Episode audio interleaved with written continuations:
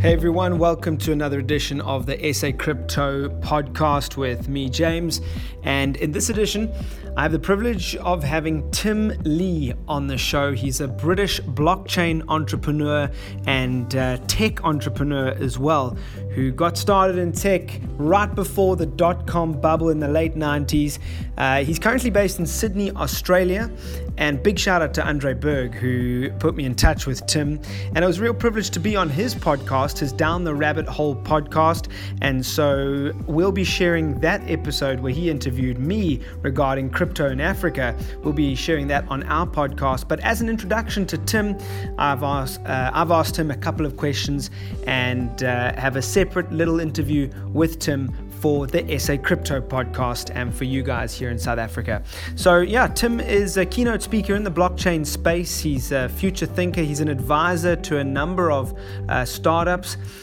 He wrote a book called Down the Rabbit Hole, which is your journey of discovery to the blockchain industry. It gives you a real easy to understand, up-to-date resource for those that aren't technical, those that may be business people who want to understand the blockchain, its strengths, its weaknesses, how to capitalize on its power. And it's an incredible book, got a whole bunch of great reviews on Amazon, and you can check it out on amazon.com or go to his website, downtherabbithole.news, all one word, downtherabbithole.news. Tim is just a great character.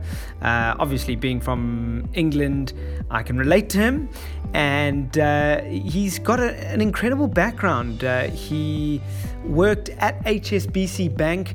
He got himself a degree in economics at the University of Essex and then got an MBA in finance and marketing at the Brighton Business School, and just has an incredible history.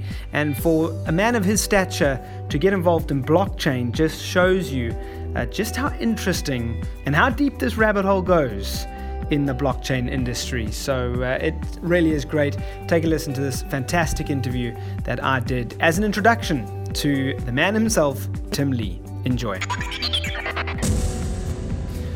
So Tim, just before we go, for the SA Crypto audience, just tell us who you are. You've written a book, Down the Rabbit Hole. Tell us about the book. Where can people get it? And what are your current projections and what's your roadmap for your entrepreneurship journey in the blockchain space at the moment? Okay, a few questions there to unravel, but certainly, I mean, in terms of my overall background, I mean, professionally, I was involved in corporate finance and high-level banking. I used to work with HSBC, Lloyds Bank, GE, commercial finance. And that gives me a sort of an interesting lens in terms of the corporate adoption within financial institutions, understanding risk models and that type of stuff. I think, yeah, but with Down the Rabbit Hole, I mean, I wrote the book because fundamentally, when I first got involved in the blockchain back in sort of January 2015, after my earlier dalliance with Bitcoin, I started looking at these YouTube videos and I was thinking, what the hell are these guys talking about? There were some, you know, the smartest guys you could ever hope to meet. And I've met more PhDs in the past 4 years than I've met in my entire life. I've also met the most socially awkward people I've ever met in my entire life. And that's not, I'm not trying to be a smart ass. That's just the way a lot of these guys are connected in terms of the way that they've got brilliant minds, absolutely first-class minds, but find it very hard to communicate it in a way that business people can understand. And so, having been through that whole process of the dot-com era, where I set up, you know, designed courses for corporates and that type of thing to help them understand what was going on, I just looked at all these videos and said, let's just do some content that's really easy to understand. And so I made it my mission to communicate it. And it was very much because every time I started talking to people, people kept on saying, when you go down the rabbit hole, you never come back. And people kept on saying, down the rabbit hole, down the rabbit hole. So I thought, there's the title. It just, you know, landed on itself. So it's available on Amazon. There has been a limited print run. I am in discussions with distributors because I'm doing a sequel, hopefully for about Q2 next year. And in relation to the next stage of my entrepreneurial journey, very much security tokens is where I see the future. Because What I'm seeing in Australia, and certainly within sort of the US and other areas, is this narrative about compliance and AML, KYC, anti-money laundering, know your customer, that type of stuff. And it's very much that given where the ICOs have actually been coming out, a lot of the technology has now been proven in terms of you can identify assets belonging to somebody leveraging blockchain tech, for example.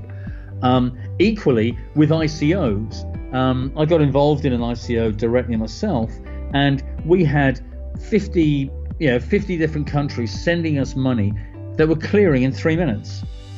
There were no banks in the middle charging the 20, 50 bucks that they normally charge. There were no exchange rate fees of 2.5 to 4% below the market rate for exchange rates. And there's no reconciliation. You've got everything just open there and ready. And so I saw this idea that there was just this global democratic capital that was opening up. And looking at securities, at security tokens, the biggest issue is institutions haven't got involved in the cryptocurrency space, not only because of the lack of regulation, but also because it's basically very small compared to the overall market. I mean, the cryptocurrency market's about 200 billion right now. In the world, the top 20 stock exchanges are about $90 trillion. The bond market is about $100 trillion. You've got real estate globally is about $271 trillion. So right there, you've got about sort of $450 trillion of capital, right? Now, if you look at cryptocurrencies, a lot of the institutions love some of the concepts and ideas that are coming out.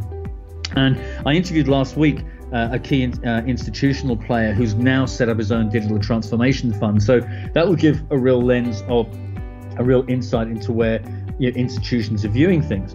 But this access to global capital is a game changer, in my opinion.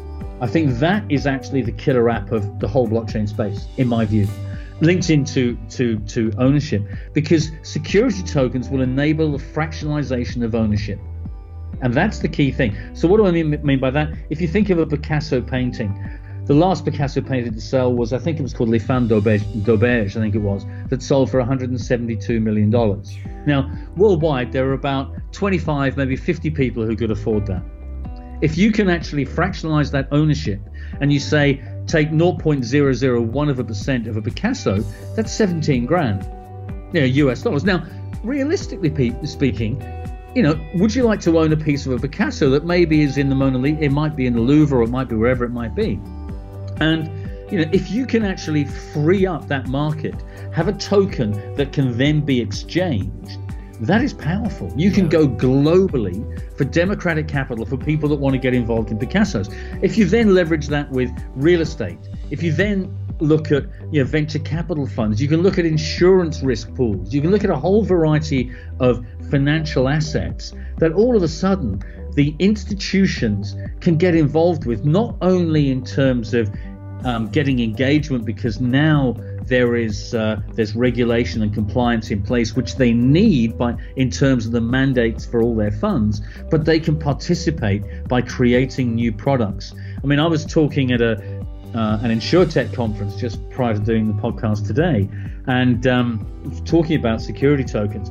And I had people coming up afterwards saying, "Oh, could you do this? How can we do that?" And there's, I won't name the name, but there's one particular party that's got $100 billion of risk-weighted assets, and insurance pools linked into certain industries, and they're saying, "Could this work for us?" And I'm saying, yeah, I mean, there are certainly opportunities. I mean, it's all subject to regulation, and insurance has got some different regulations, but absolutely.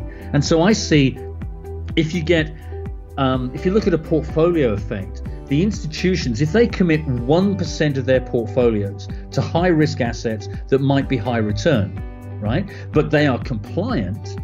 If you get 1% of say $350 trillion, that's $3.5 trillion for the cryptocurrency market. In 5 years' time, you get 3%, which will be close to $10 trillion, the size of NASDAQ. And in 10 years' time, you maybe get 5%, which would be close to about $20 trillion. So it's you know, it's just going to be a massive wave. Obviously not investment advice and that sort of thing, but it's going to be a massive wave, and I think we're going to see that happening probably, you know, in Q2 next year. We're going to start to see things really ramping up. Wow. And I'm really excited by that, because that's where the cryptocurrency space goes global and goes ballistic. Wow. Now, do you touch on this in your book? Not in this book, not in Down the Rabbit Hole. Down the Rabbit Hole is very much, it's a primer in plain English. Okay. So it's all very much, they're all sort of story driven. So look at, for example, the rise and fall of Silk Road as an entire chapter, because that is worthy of a Hollywood movie itself, in terms of it involves. Well, yeah, it's where you get 7 different US agencies coming together. You have hitmen, you have the authorities staging somebody's death to actually get inside the whole process by which Silk Road worked. It then exposed high-level corruption. It's a phenomenal story in its own right.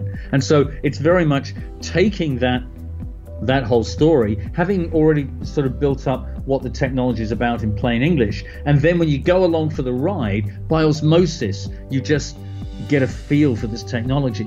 It's like going to the movies where you have a suspension of disbelief over a certain element of technology, but you absorb that those technological ideas as you go along, and that's the way that I've written the book. So it's very much geared towards people that just want to understand what the technology is about in plain English.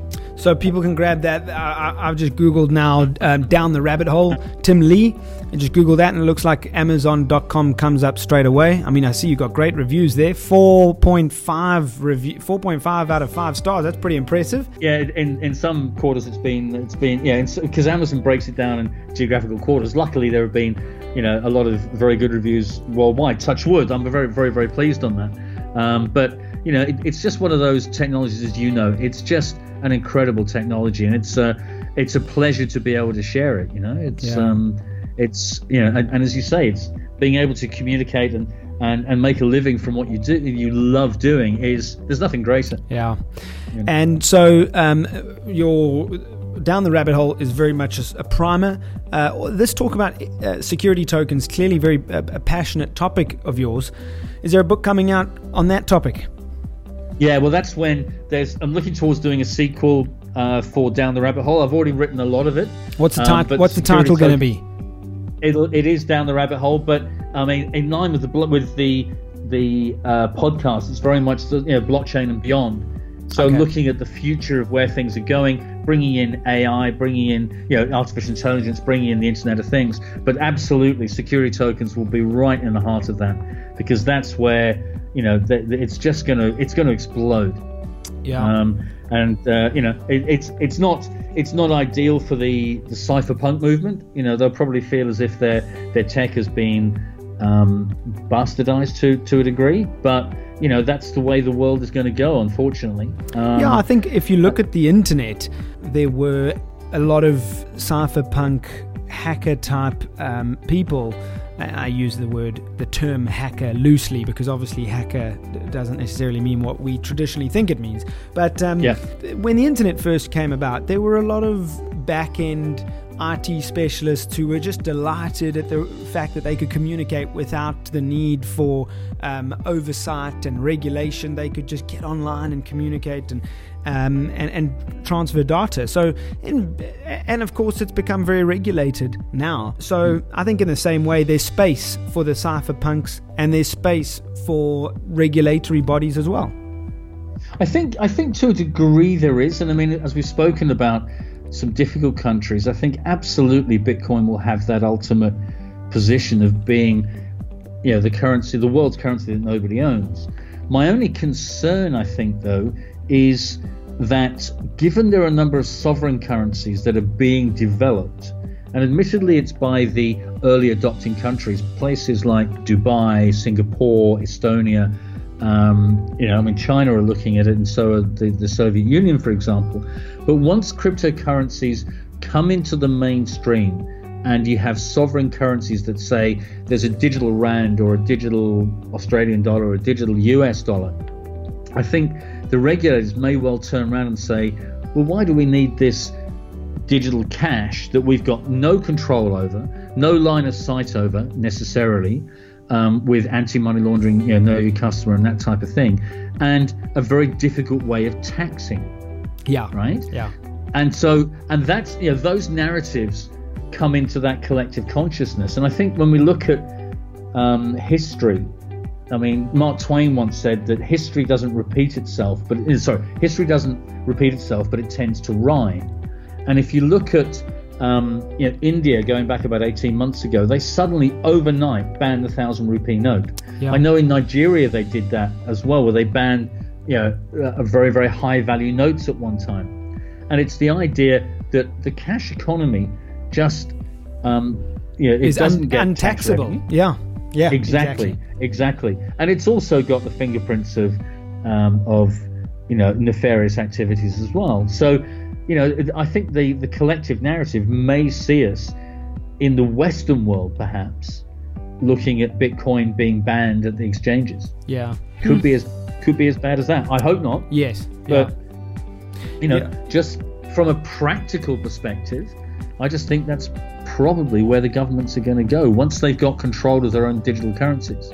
I love what one of South Africa's leading Bitcoin and cryptography influencers says, Simon Dingle. Check out his book, In Math We Trust. A fantastic... Okay. Well, look, I mean, you're very much already there in terms of understanding, but what he brings into this book is a lot of the philosophical angle of economics and politics as well. And one of the things he says is, with Bitcoin, because it is it's unregulated and in many ways impossible to regulate unless you outright ban it, it gives people trust again. Because what happens now in over-regulated societies, you just look at India, for instance, banning their 1,000 rupee note. That's because they couldn't control the revenue going around in circulation, Yeah. They weren't doing their job as being good government stewards. And what happens is they then ban cash revenue models, etc., because they can't regulate it. And so in current societies, regulation allows for taxes to be enforced. It says, well, you earn this much, you owe us this much, because we can see through all the regulated bank accounts that you own and that you have registered, we can see you that much came through your account, therefore you owe us this much, and unless you pay it, you're going to get fined, and B, you're going to go to jail. Whereas originally, in the old economy, thousands of years ago, where people were operating in hard cold tokens, gold, commodities, copper, shells even, it was based on trust. It was, we're trusting you as the government. We trust that you earn this much. You've declared that you earn that much, and therefore you owe us this much. But that then says that the government has to do a damn good job as being a government in order to earn the trust of the people. We'll gladly pay your taxes. We'll gladly pay taxes if you do a good job. We understand that governments need taxes to run, and therefore you better do a good job. So we'll give you a percentage of our revenue in order to continue the job. But you better do a good job, or else we're not paying you taxes. And Simon Dingle raises this in his book, In Math We Trust, that's what Bitcoin allows. It puts the trust back on the people to say, well, actually, this is my money, and I'm only going to part with it unless you do a good job. Whereas now the politicians own us, because they're saying to us, and I know you can see the cypherpunk coming out of me here, hey. It's the politician saying, you will pay us or else you're going to jail, which is unfair. You do a good job and then I'll pay you. And so that's hopefully the balance that Bitcoin brings back. But obviously it's going to be an interesting journey to see which countries actually allow Bitcoin and some of the other cryptocurrencies to be adopted and accepted as digital payments. So it's a very interesting decade we have ahead of us. Oh, I think so. I mean, it's just moving ahead at such a fast rate, And I mean, in some ways, it's actually been quite good that there's been a bear market in the cryptocurrency space. It's given us time to breathe and to actually consolidate on a lot of the ideas that are actually coming out. And I think, there's just so many great ideas and new initiatives that are coming out. So because it's all open source, everything is just moving ahead at a vast rate, and that's far, far quicker than the internet ever was back in, you know, sort of 1995. And also culturally, in 1995, whenever somebody created technology, it became very much, this is mine, this is all mine. Yeah, I'm not sharing it with you. Yep. Very much because that predicated the next round of funding that you got.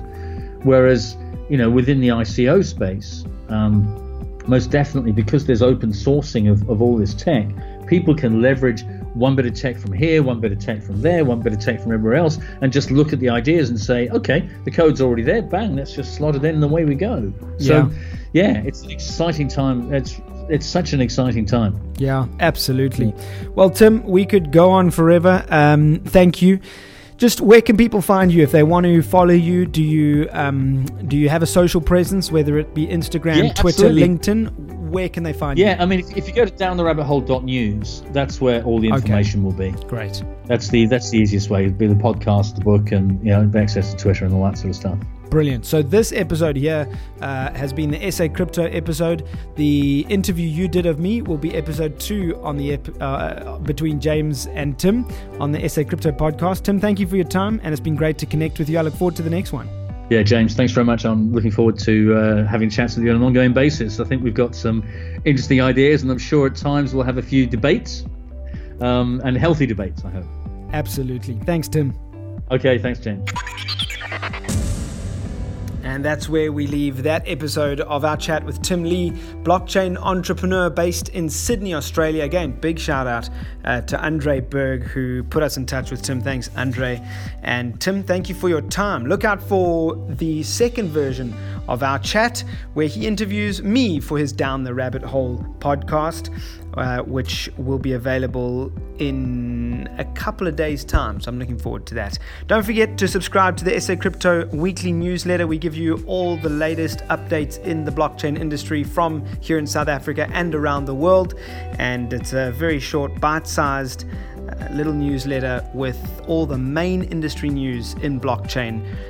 So all you got to do is log on to sacrypto.co.za and fill in your name and email on the little pop-up box on the bottom right-hand corner, or just in the sidebar of the website. Be sure to check us out. Until the next episode, take care of yourselves. Cheers.